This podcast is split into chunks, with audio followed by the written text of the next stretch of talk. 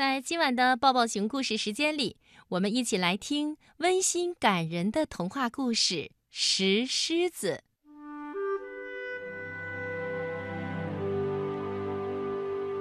从前，在一个图书馆门外的台阶上，蜷缩着一只石狮子。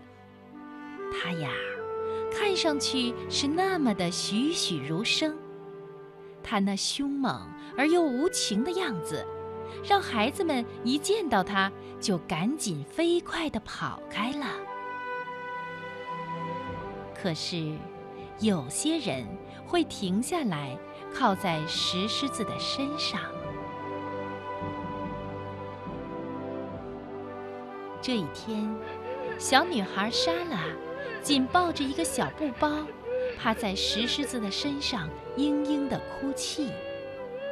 一颗颗泪珠滚落到了石狮子的爪子上。它为什么哭得那么伤心？石狮子问廊柱上的专门收集雨水的滴水嘴兽。这个滴水嘴兽可是个小灵通呢。它的消息来源是那些鸟儿，乌鸦、麻雀或者鸽子到廊柱上休息的时候，会告诉它城市里每个角落里的秘密。因为它和弟弟都是无依无靠的孤儿。滴水嘴兽告诉石狮子：“哦，是这样啊。”石狮子。若有所思地凝望着远方。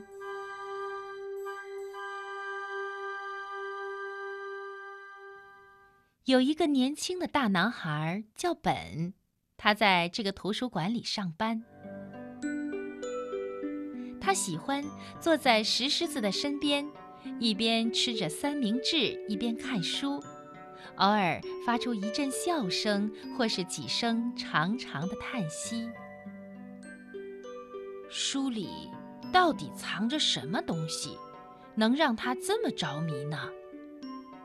石狮子不解地问滴水嘴兽：“他呀，在读一些悲欢离合的故事。”滴水嘴兽回答说：“石狮子没办法活动，如果可能的话，他一定会学着那个大男孩本的样子耸耸肩。”体会一下，这究竟是什么感觉？唉，我要是只真狮子就好了。他叹了口气说：“这样，我就能四处走动了。除此以外，别无所求。据说，像我们这样的石兽，想变成有体温、会呼吸的生命，只有一次机会。”不过时间很短，而且只有心地善良、信念坚定，才会有这种运气呢。我真的很想，石狮子说：“真的。”他又重复了一次。石狮子想象着自己在宽阔的街道上四处游逛，尽管。这条街道他已经打量过无数遍了。他想象自己穿过马路，向林荫深处奔跑，时而悄然前行，时而猛扑跳跃。可惜，他现在一动也不能动，连甩一下自己的尾巴或者摸一下自己的胡须也不行。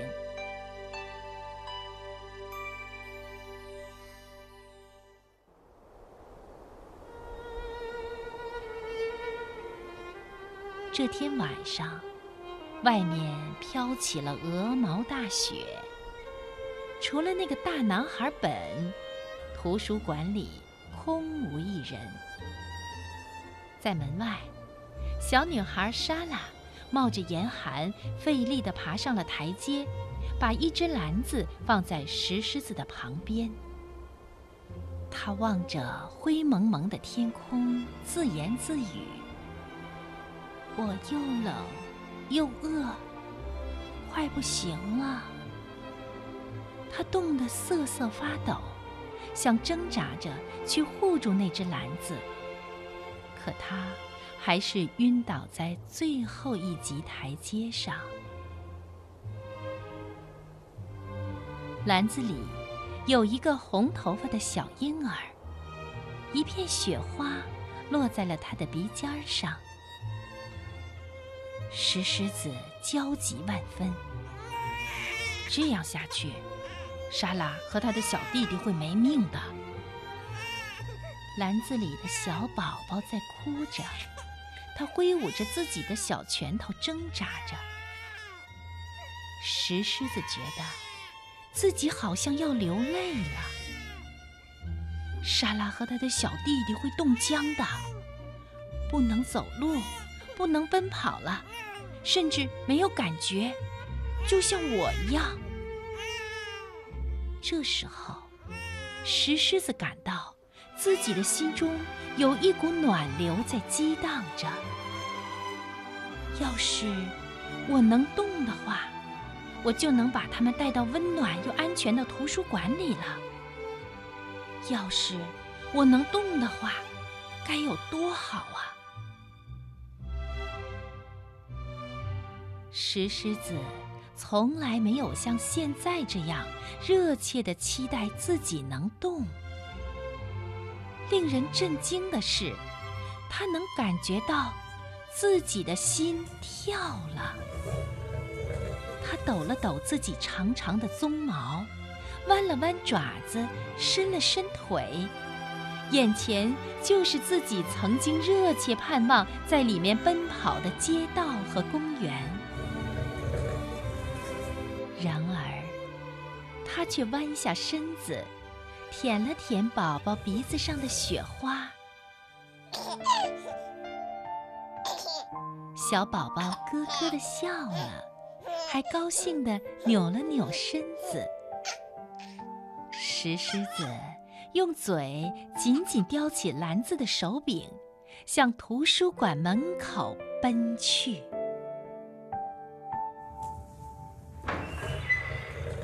推开了图书馆的玻璃门。图书馆里宽敞明亮，温暖又安静。狮子在一排排书架间找寻穿梭，却始终没有发现大男孩本的身影。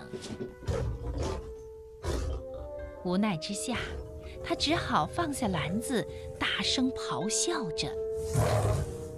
正在角落里找书的本被吓了一跳，他转过身，顺着声音望去，他简直不敢相信自己的眼睛。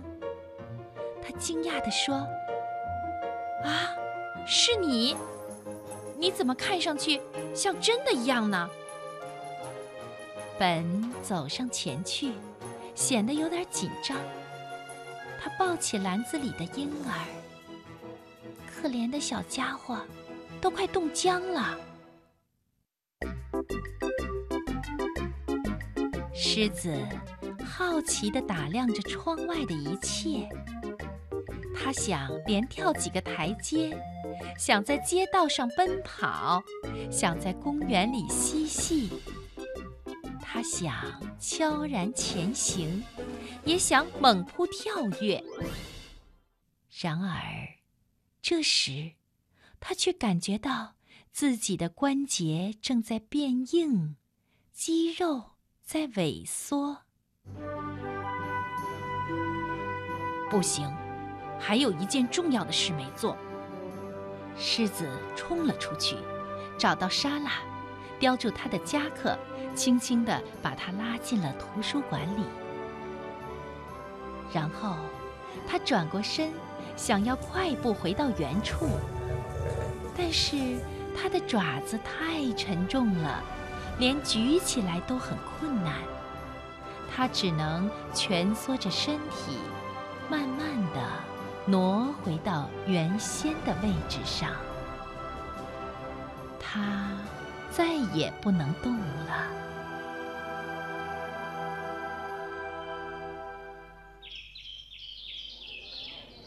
第二天早上，图书馆里挤满了孩子，他们的声音就像树林里的鸟儿一样生机盎然。本坐在石狮子的旁边，他悄悄地对石狮子说：“虽然还是觉得这像一个梦，但我知道是你救了莎拉和他的小弟弟。”石狮子庞大的身体里发出咕噜咕噜的声音，仿佛在说他很开心。从那天起。孩子们总喜欢在图书馆的台阶上逗留，摸一摸石狮子长长的鬃毛。孩子们说：“它虽然是冰冷的石头做的，可它却有一颗温暖的心。”